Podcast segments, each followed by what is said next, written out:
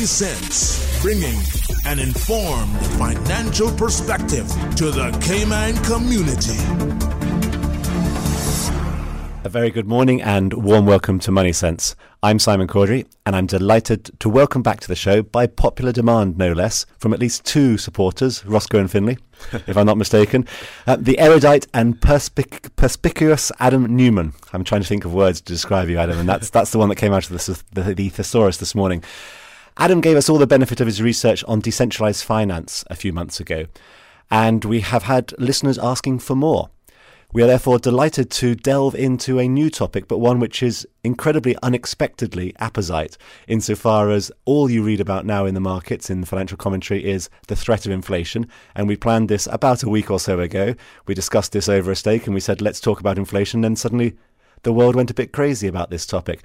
So, Adam, you've got half an hour to tell us what the devil we need to know about inflation. Good morning, everyone. Uh, thank you for the introduction, Simon.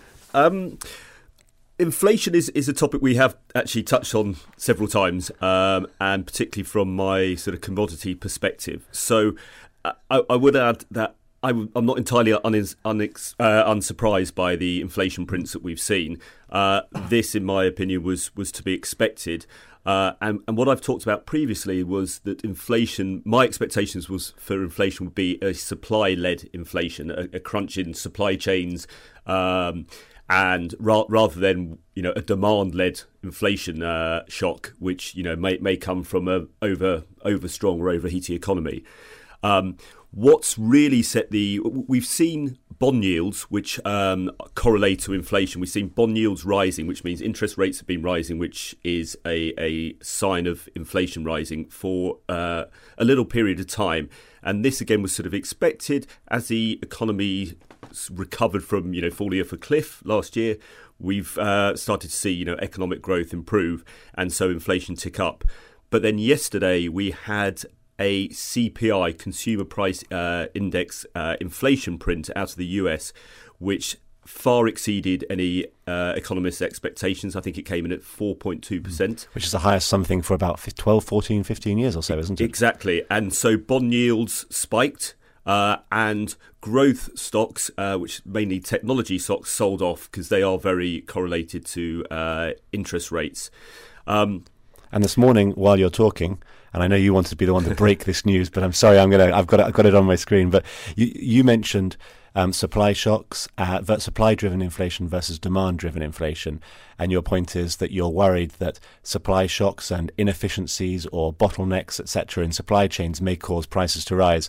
So you said yesterday we had consumer price inflation. This morning, just three minutes ago, we had producer price inflation. Okay. So that's the inflation that producers are suffering as they manufacture their goods and the costs that they're paying for raw materials and such like. So that, according to um, my numbers here, has come in at six point two percent, uh, higher than the expected level of about five point eight percent. So it's a huge increase in, in, in actual terms, six percent inflation on a yearly basis, which we've never seen before, if that would translate into consumer price inflation. Yes. So, so we haven't seen these sort of inflation prints for a long time. And generally, economists have felt that uh, you know inflation was going to be subdued. We have a lot of labour slack in the economy because of because of COVID and because of the economic fallout of COVID. So this is starting t- to worry people. Why should we be worried about a higher inflation? Higher inflation essentially means more, uh, you know, high, higher price of uh, goods for for people. So it's a, a higher cost of living. I think the, the other bigger issue with inflation is, uh, as we talked about, bond yields. With a global economy which is drowning in debt, high bond yields means the cost of servicing that debt goes up. So the, these are very real issues. Yeah. Now, the big debate is not whether we have inflation. We certainly do have the, you know, the start of uh, um, inflationary pressure.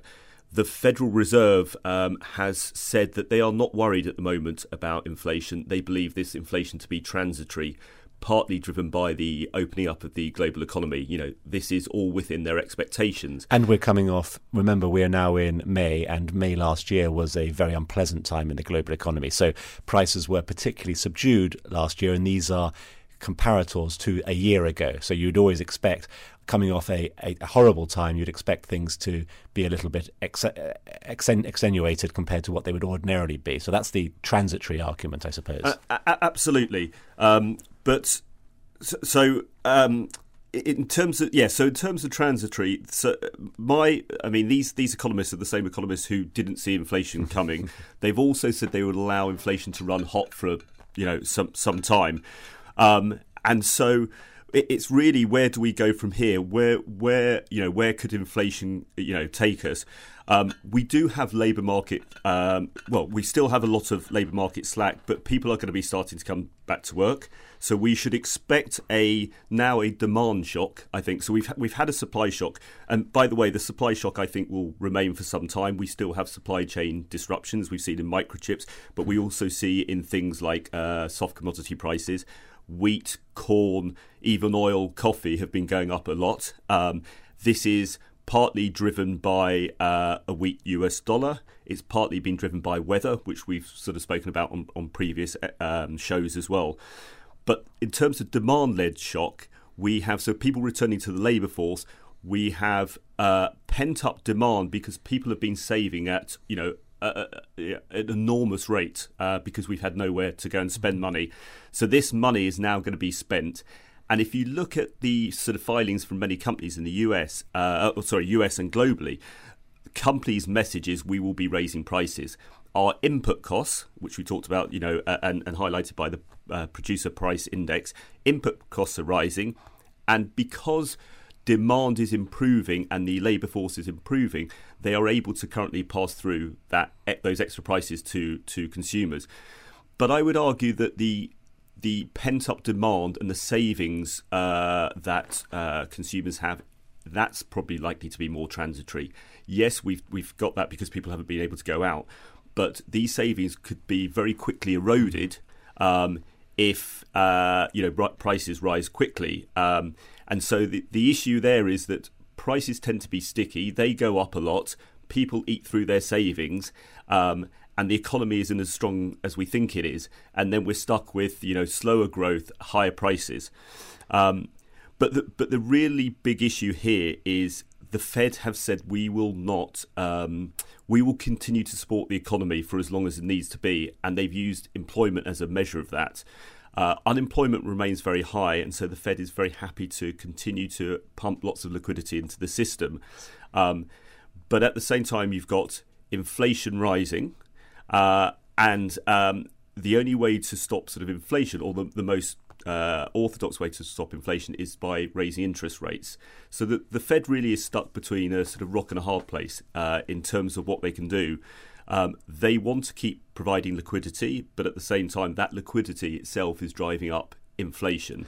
I think that, to me, that's a that's a really int- I, there's a couple of things that you've said there which I want to sort of digest and, and split out in a little bit. So on the one hand, you've said that there there is unambiguously supply shocks around the world. So you saw that with the Suez Canal. You see it with the cost of trying to build a home. Even in Cayman, lumber prices are extremely high, and that's is, is suggestive of there being issues in the supply chain. But the average person would be looking at this and going, we've just had a, pa- a pandemic. We still are in a pandemic in technical terms. In, in other parts of the world, it's horrendous. How can there be a an inflationary situation when people can't spend money? So this is your point. And that's the problem, isn't it? It looks as though there isn't inflation in terms of everyone's day-to-day lives just yet because people aren't spending the money and there's unemployment. But the worry is that percolating beneath the surface, which we haven't yet seen properly, are these unpleasantries, which w- would, were they to come out onto the surface and linger for a long time, would start to see much quite rapid increases in car prices, in the cost of building houses, in travel prices, in hotel prices, in fuel prices. All those sorts of things would start to quite rapidly lead into the consumer. And that's the problem, isn't it? Because the Fed, so what you're saying is the Fed is is focused almost exclusively on raising employment levels and ignoring these, not ignoring, but it's it's trying to ignore these factors. And if it continues to focus on that while these factors continue to bubble away and get get more aggressive, then all of a sudden it might be too late for it to act preemptively and therefore have to do things that are perhaps a little bit more um, harmful to markets by acting a little bit more aggressively than it would otherwise have had to. That's, is that is that the essence of one hundred percent. Uh, and interesting, what, one of the sort of interesting phenomenons with uh, uh, inflation is inflation expectations, mm. which is another thing that's, it's not a headline number, but where people expect inflation to go. And actually, inf- the, the headline inflation doesn't matter nearly as much as your future expectations of inflation. If you have a future ex- expectation that some cost of good is going to cost more in the future, Uh, you you uh, it, it becomes self-fulfilling, yeah. and you end up driving the future price higher because people will you, you buy consume. it now, wait before it goes exactly. up, and that pushes the prices up. Exactly, yeah. And so it's this inflation expectations that are rising uh, as well, and that I'd say is more worrying. Plus, you've got a Fed that's saying it's all transitory, not yeah. to worry, which is only perpetuating the the, the issue. So you mentioned uh, um, price of cars. Used car sale prices in the U S have been exploding in price. Uh, I think they're up ten percent year on year. Um, house prices are exploding in price, and we hear, you know, many stories about people being, uh, you know, paying, you know, five, ten, fifteen, twenty percent over asking price. Um, so, so these it, are often signs of bubbles. That's a different way of looking at it. In the same way, a bubble where you pay over the asking price is is often associated with. You look back ten years later and go, wasn't that so obvious? Why would anyone pay so much for an asset which was a depreciating asset?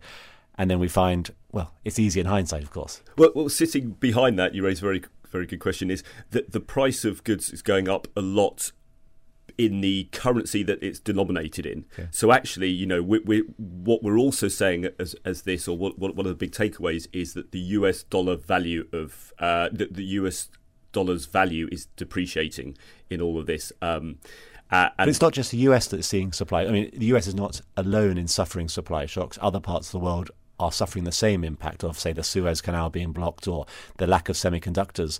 So other parts of the world are seeing the same sort of potential su- supply-driven inflationary problems.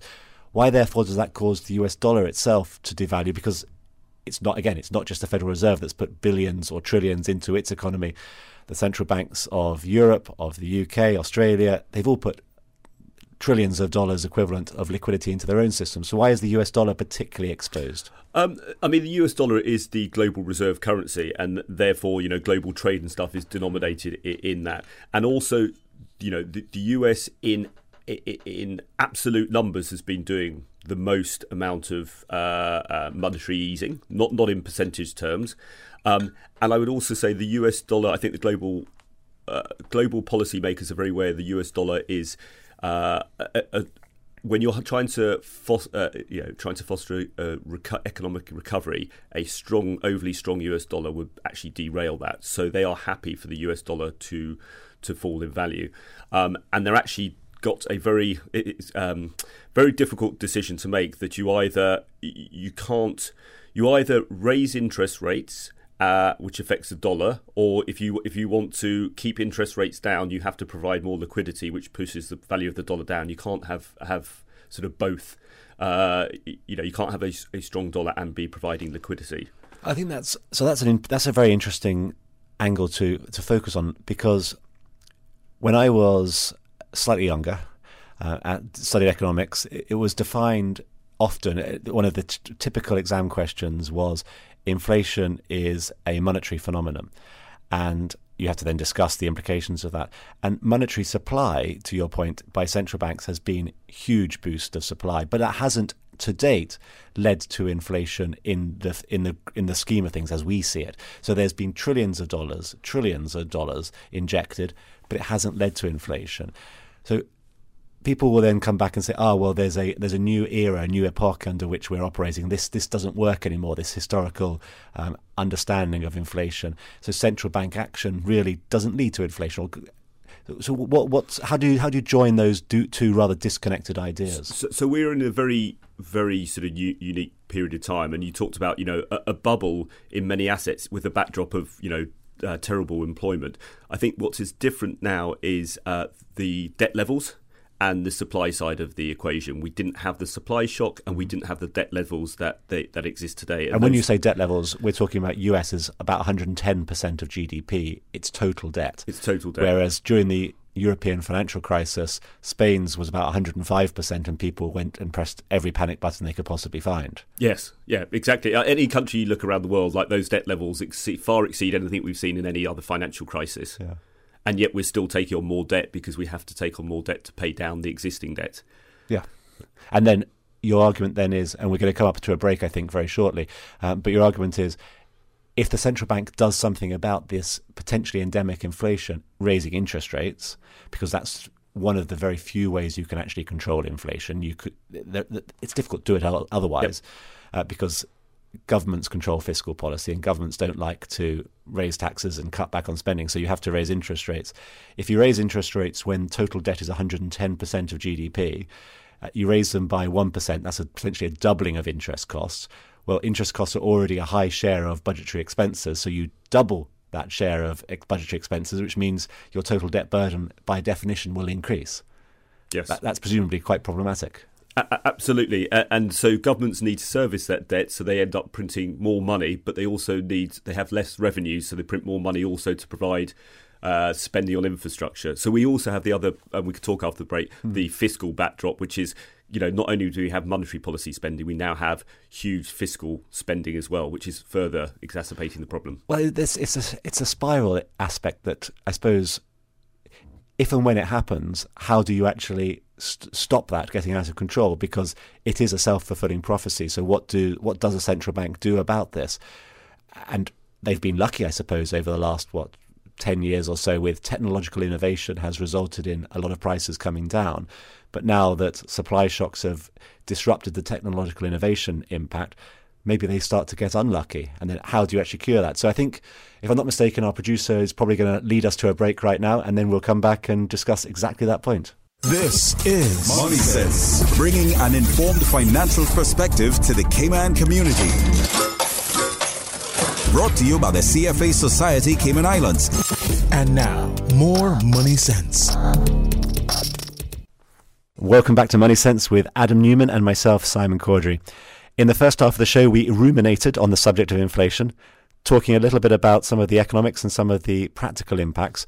And we, we ended the first half of the show with this concern that central banks have almost had it too easy in the last ten, fifteen years. They've got been able to get away with not having to concern themselves with inflation because there's been supply chain benefits.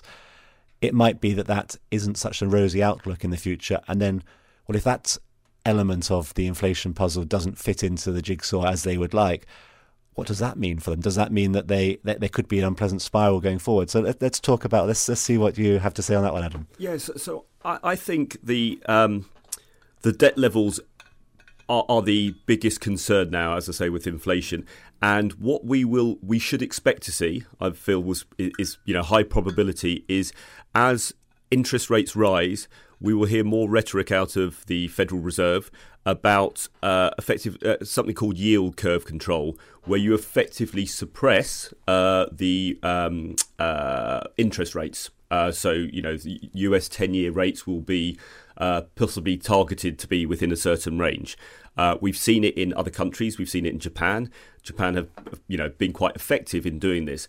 But effectively, if you are doing yield curve control, the way you suppress or control those interest rates is by printing more money to effectively weigh down the interest rates. So if you are going to, if that's the approach, you want to hold down inflation rates um, because of debt levels, the outlet for that will be the U S dollar, the currency, because you print more and more of the U S dollar to hold down interest rates, and so you get a weaker and weaker dollar.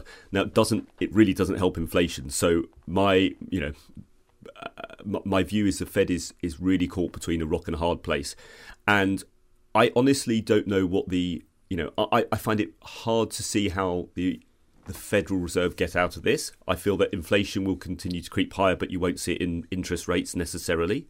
You will see it in a weaker dollar.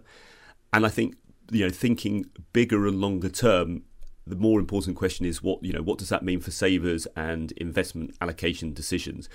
And one thing I keep coming back to is, do owning bonds make much sense going forward? Uh, you know, bonds, uh, you know, have been traditionally bought or, you know, traditionally, but not in recent year, recent history, bought for income. Uh, you know, not capital appreciation, but as uh, central banks have pushed down the prices of bond uh, bond yields, uh, you've actually seen a pre- capital capital appreciation. But I actually think it doesn't necessarily. If you have yield curve control, bonds aren't going to offer you that much of a return. in my in my opinion, and therefore you need to look elsewhere. Now, the bond market is one hundred twenty-five trillion dollars, the global bond market. It's like the most liquid, biggest asset class we have. So even if we if we follow my line of thinking and think that um, it no longer is as attractive and some of that money is going to go elsewhere, where else might that money go? Um, certainly stocks, and we could end up going higher, higher for stocks. But I think, as I mentioned, the U S dollar in this scenario loses its value. So people will look for some store of value, some other means to sort of protect their wealth, which may be things like real estate. We may have to go even higher in real estate, particularly if they're holding down the cost of interest rates. So even though I talked about those, you know, prices and people paying over the odds, that might be just the beginning of this.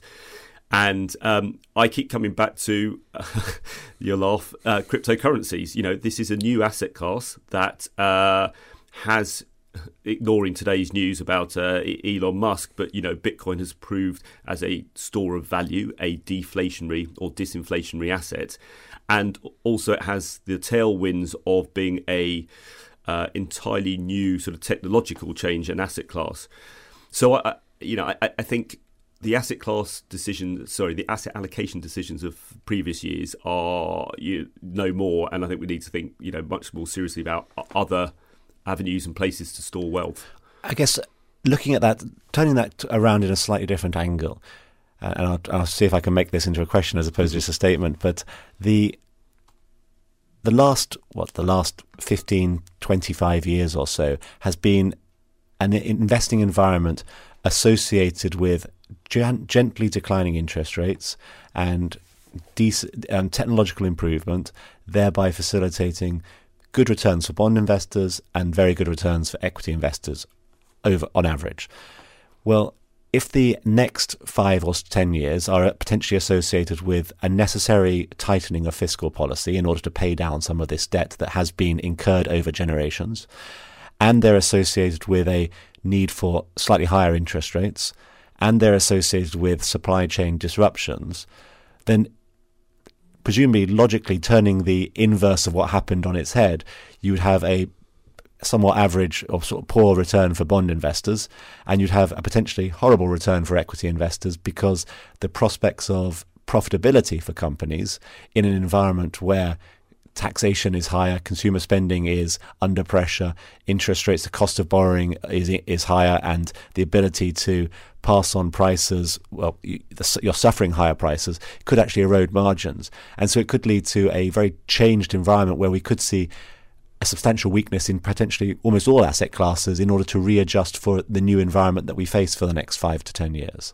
That's a possibility, presumably. Yeah, and actually, you know, there's an analogy with, I think it's the nineteen seventies, but, um, you know, to your point, it, it, with a similar backdrop of inflation and uh, inflationary pr- pressures building, there the returns for bond, bond investors were terrible.